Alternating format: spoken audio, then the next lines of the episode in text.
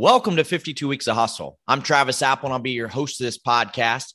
After spending my entire career in the sports sales industry, I wanted the opportunity to give back, to give back to those individuals that want to get in this business, or for those individuals that are in this business that want to continue to excel at an elite level. For those of you who know me, hustle has always been important, hence the name. This podcast is presented by General Sports Worldwide and the Clubhouse. GSW is certainly picking up steam in search, recruiting, training, and consulting. The Clubhouse is a career development platform consisting of monthly webinars, in depth training vault, job board, mentorship platform, blogs, and a focus on mental health.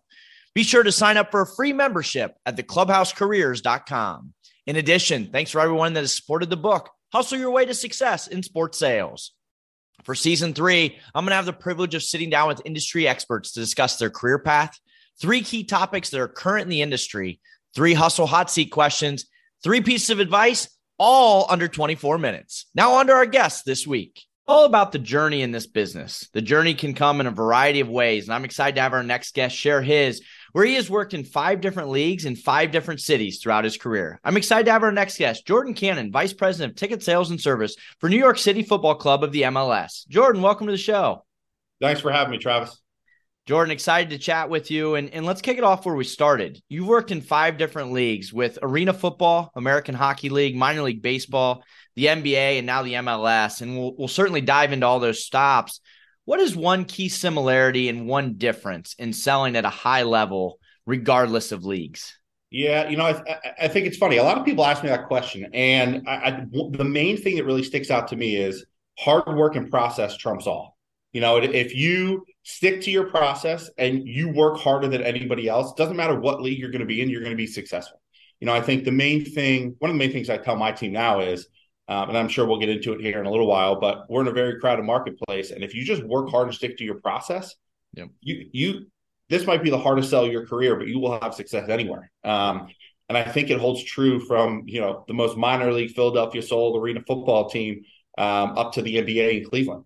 Um, you know, I think a major difference is that you're not really selling what's on the court or the field in minor league sports. You know, because everybody comes, they they move up, they move down. Different each year. Correct. I mean, we we were fortunate enough to have Hunter Pence come in, and this shows my age a little bit, but we are we were fortunate to have Hunter Pence coming to Sacramento for for a few games. And did we sell those games out? Of course we did, but yep. that's that's a fluke. Um, right. Whereas my time in Cleveland, you know, arguably you you did have those players that really impacted what your individual game sales look like. So, um, but I think hard work and process, if you can keep that throughout everything, you'll be successful. No, I love it. And, and certainly with 52 weeks of hustle, it's all it's all about effort and hustle. And, and that's certainly what we're going to dive into your career, Jordan. Going going back even from the beginning, you you go to Temple University, you receive your degree in sports and recreation management, and you got started, you just briefly mentioned, you know, in the arena football with the Philadelphia Soul. How'd you get started in this business? Yeah, you know, it um so I played college baseball. Um and, you know, I was I was focused on like every college baseball player, they think they're gonna go pro. Um that obviously didn't happen or I, we wouldn't be sitting here. But uh I, I got my senior internship um with the Philadelphia Soul, you know, and I think if you would have asked me 15 years ago if I'd be selling tickets, I'd tell you absolutely not. Um, right. You know, I think I, I, I got my got my start there, and I really did everything. Um, you know, and I think a big piece of advice I got when I was an intern was if you were to leave today, and I think this holds true for every position from an intern all the way up to the highest level of executive is if you were to leave today, make sure the company would would feel a void, right? So that you're almost you know irreplaceable or indispensable. And I think that's extremely important when you are starting off because you know, you just don't want to be a number. You want to be, you know, they want to know who you are and they want to say, you know, this this person works really hard. Yeah. Um, but you know, I, I started out in Philly and in, in, in, my hometown, uh, and, and kind of branched out from there. Yeah, no, that's awesome. And after a few years there, you go on to sell with the Adirondack Phantoms of the AHL. And as you think back, you know, of, of both selling in the in the Arena Football League and then the AHL, What's one key learning that you know now that you wish you would have known back early on in your career? Yeah, I think the power of network. Um, you know, I think when I was extremely young, I was I was focused on like everybody, you know, pounding the phones and calling single game buyers. You know, I think looking back, I wish I got out more. I wish I got out there. I wish I was, you know, more visible in the community. Um, you know, I, I, was focused on coming in, making as many phone calls as I could, and and granted, that is still extremely important, right? That's the hustle and work ethic that we talk about.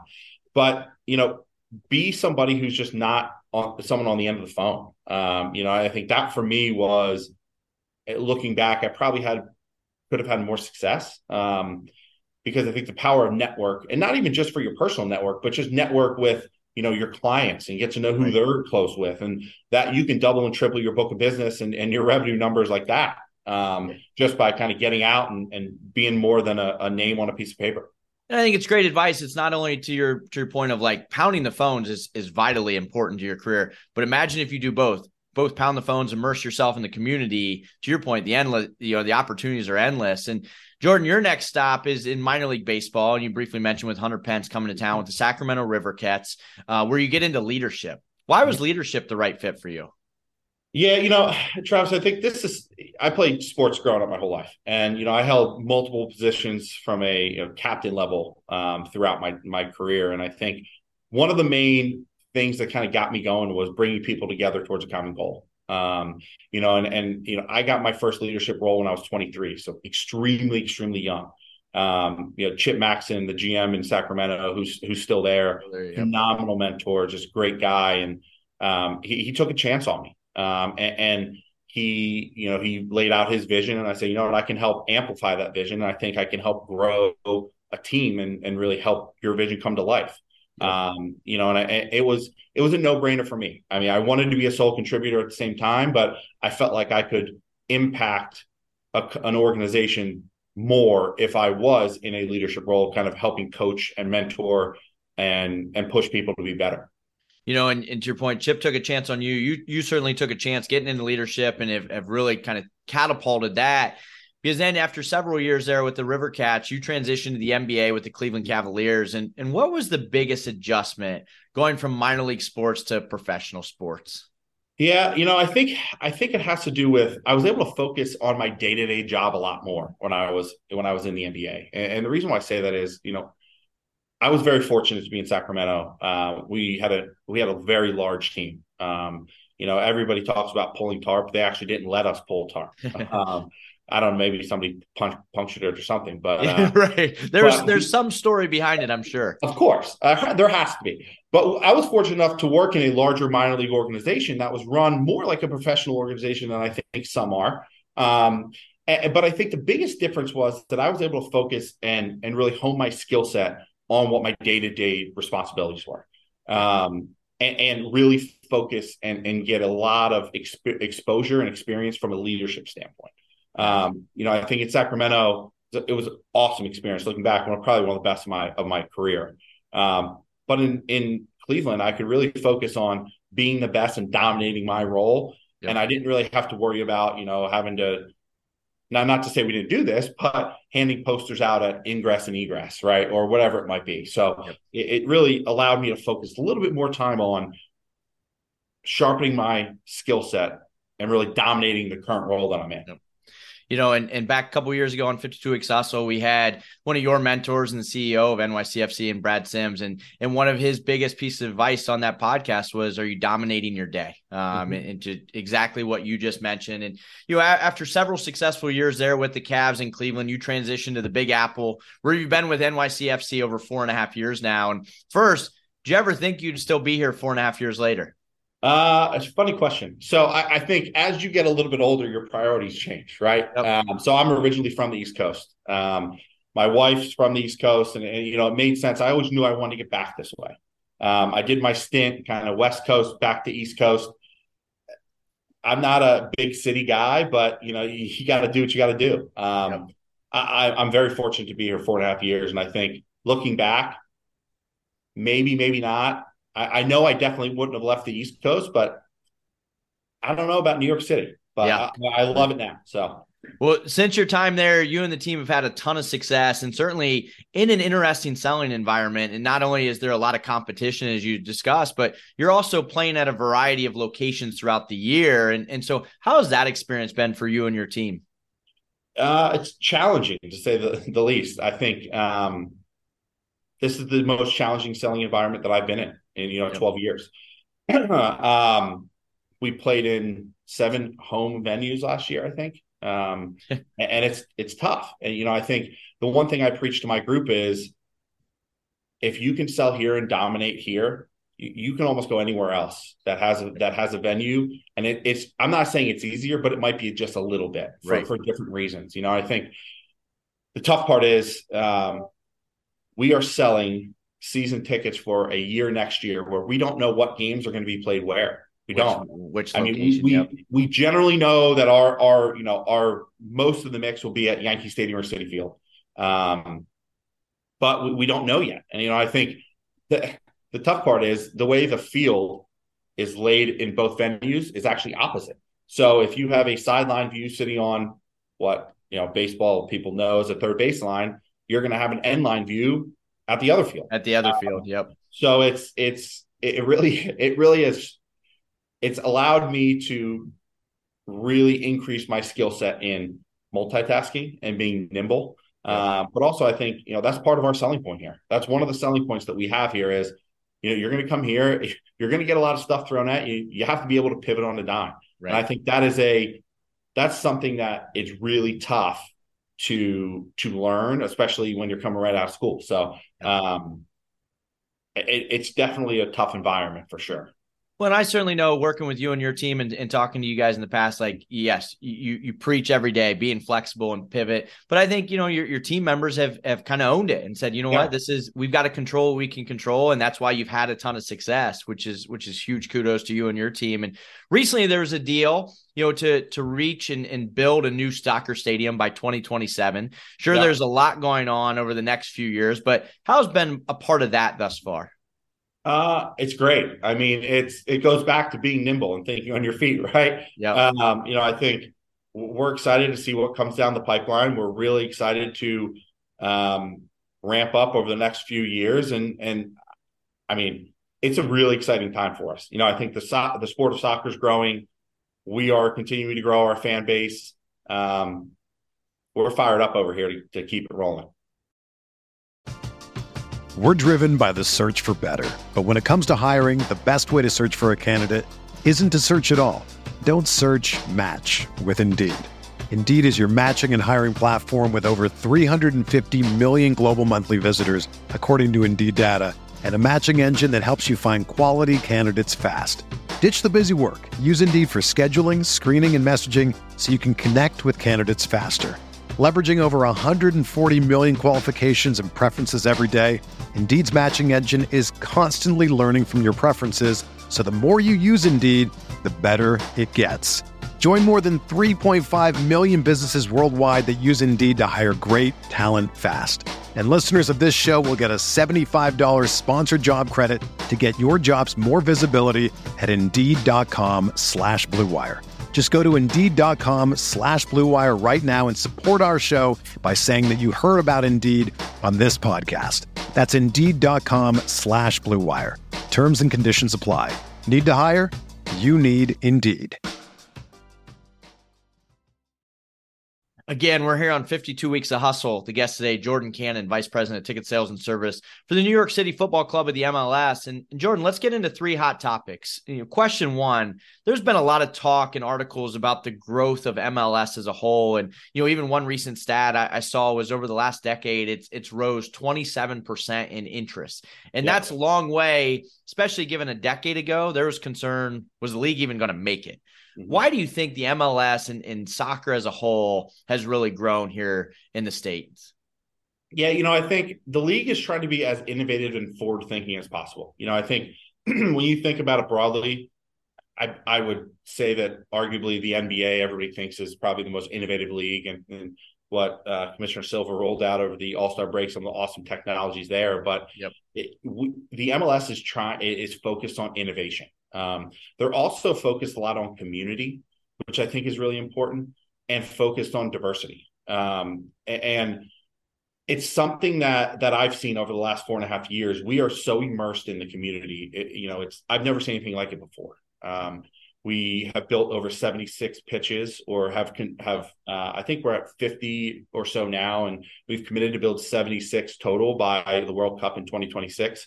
Mini blue pitches around New York City and the five Amazing. boroughs, and it's just creating that space, that safe space for kids to come and play and experience soccer at a young age. I mean, yep. look, we're in New York City, the, the most, most diverse place in the world. Um, we have to appeal to the diversity of the city, but also I think MLS as a whole has done a really good job to focus on that. And you know, the younger demographics. I mean, everybody plays soccer when, when they grow up. Right. Um, it just it was bound to catch on at some point. But yeah. um, yeah, I mean, I think the the focus on the community efforts and the focus on being ingrained in that community and diverse culture, I think, is really what stands out. Yeah, no, absolutely. It kind of comes full circle. You mentioned early on in your career, you, you wish you would have done a little bit more immersing yourself in the community, and now you see you're seeing dividends on it. And Jordan, question two, you know, as we've discussed throughout the podcast, you spent much of your early part of your career in minor league sports, both from a, startup perspective all the way even to the River Cats, which we're, doing a lot more and built like a professional organization. And within minor league sports, you're getting experience doing a little bit of everything. So, what was it like for you knowing that you may be selling tickets one day, working a community event the next, and, and being a mascot on the next day? Yeah, you know, um, well, first of all, I think it was fun. Uh, it, we were able to kind of do a little bit of everything. I, I, I, was Soul Man at some point, so Philadelphia Soul. That was that was a little rough. Um, is there a picture of that anywhere that we can share? No, those are long deleted.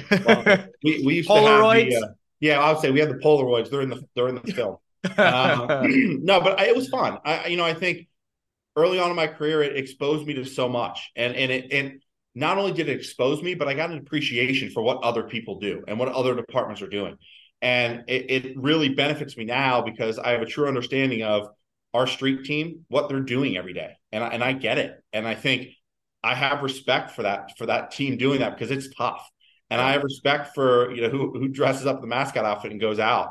And I know what it's like to hand flyers out ingress and egress. And I think not only myself, my team had exposure to that. So I think what it does is it builds character, um, and then also it builds an appreciation for your teammates outside of just your your sales group as a whole. Yeah, no, absolutely. And finally, question three, Jordan. Each of your stops in leadership, you've been able to grow internally. What's your advice to listeners out there on being able to, going back to what we've talked about, dominating your day and your role to continue to grow internally? Yeah, no, for sure. You know, I think early on in my career, you know, I I have moved around a little bit, uh, but I think one main focus for me was show internal growth. Right, I think that was that was told to me early on in my career, um, and it's not always. It, it's great to continue to move if if you have to, but if you have that internal growth, I think that speaks volumes about individuals. I know when I look to hire directors, senior directors, even even salespeople, I look for that internal growth yep. because I think what that shows is that the organization you're with trusts you and they want to build around you. Um, you know, and I think it's very rare to see people stay with a team for their entire career right. now. Um, but if you can show that progression within your within your company, I think it speaks wonders. Um, you know, th- but also I think it goes back to a big thing for me is I wasn't always focused on what's next. I was focused on doing what I have to do and dominating my job and dominating my role you know, and I think I wasn't so much of a vocal person of, hey, I need to be promoted. I got to get promoted. I need it now. I need it now. I need it now. It's, you know, I'm going to do the job before I have the job. Um, and I am going to, when, you know, the executive team sits down at the end of the year or whenever they evaluate performance and say, hey, that guy deserves to be promoted. Right. And I think it's there's a, a no brainer uh, no brainer. And I think that uh, it's funny because I had this conversation with with somebody on on my team, and actually one of um, my old reps uh, in Cleveland a couple weeks ago was also when you promote someone, you want the rest of the organization to think, you know what, that of course that person definitely deserves that. Like yep. it's you don't want people saying, well, why did why did they promote so and so or who, whoever? And and I think it it speaks wonders to show that internal growth.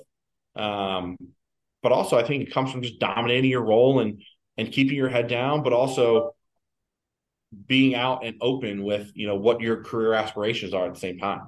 Absolutely love it. Well, Jordan, such a great career, and it's it's always fun to, to catch to, to talk business. So as you think back, What's been your best memory of your career? Well, Travis, I think the easy answer would be the NBA championship, right? That's yep. I think the the absolute easiest answer to come up with, but I'll dig a little bit deeper. Um, I, you know, I think being in the role I am and and and being able to hire a ton of people over my 12 year career so far, I think it's awesome to see people grow into leadership roles. Um, you know, I think people that I've hired over my career I, are now vice presidents, are now directors, are now you know on the partnership side of the business have even gotten out of ticket sales and are, are now in you know operations and i think yep. it's great to see that because you want to you know i think a lot of people talk about the tree right? You want to you know how, how big is your tree? And and i think what that what that stands for is you know it's a testament to not only yourself but then also you know your mentors my mentors and and everything as a whole. So i you know i think that in and of itself might be my best memory. That might be a little bit of a cop out but um, you know, it's a little bit deeper than just my NBA championship ring in 2016. So love it. Well, Jordan, ton of great advice. Certainly fun to hear about your journey, both personally and professionally. And to close it out, I like to put our guests on the hustle hot seat. So you ready for this? Ready to roll. If you could have any actor play your life in a movie, who would it be? Adam Sandler. Love it. What's the last thing you completed on your bucket list? Uh, I read over 50 books this past year. Awesome. If you hosted a talk show, who would be your first guest? Hands down, Cal Ripken Jr. Love it. I'm a huge Cal Ripken Jr. fan as well. And and to close it out, what are three key takeaways you'd give every listener to be in your shoes one day? Yeah, you know, I think three of them. Uh, the biggest three would be have humility, be self-aware, and stay hungry. Love it. Perfect. Well, Jordan, thank you so much. What a great career. It's always a pleasure talking to you, and I certainly appreciate your time and expertise. Absolutely. Thanks, Travis.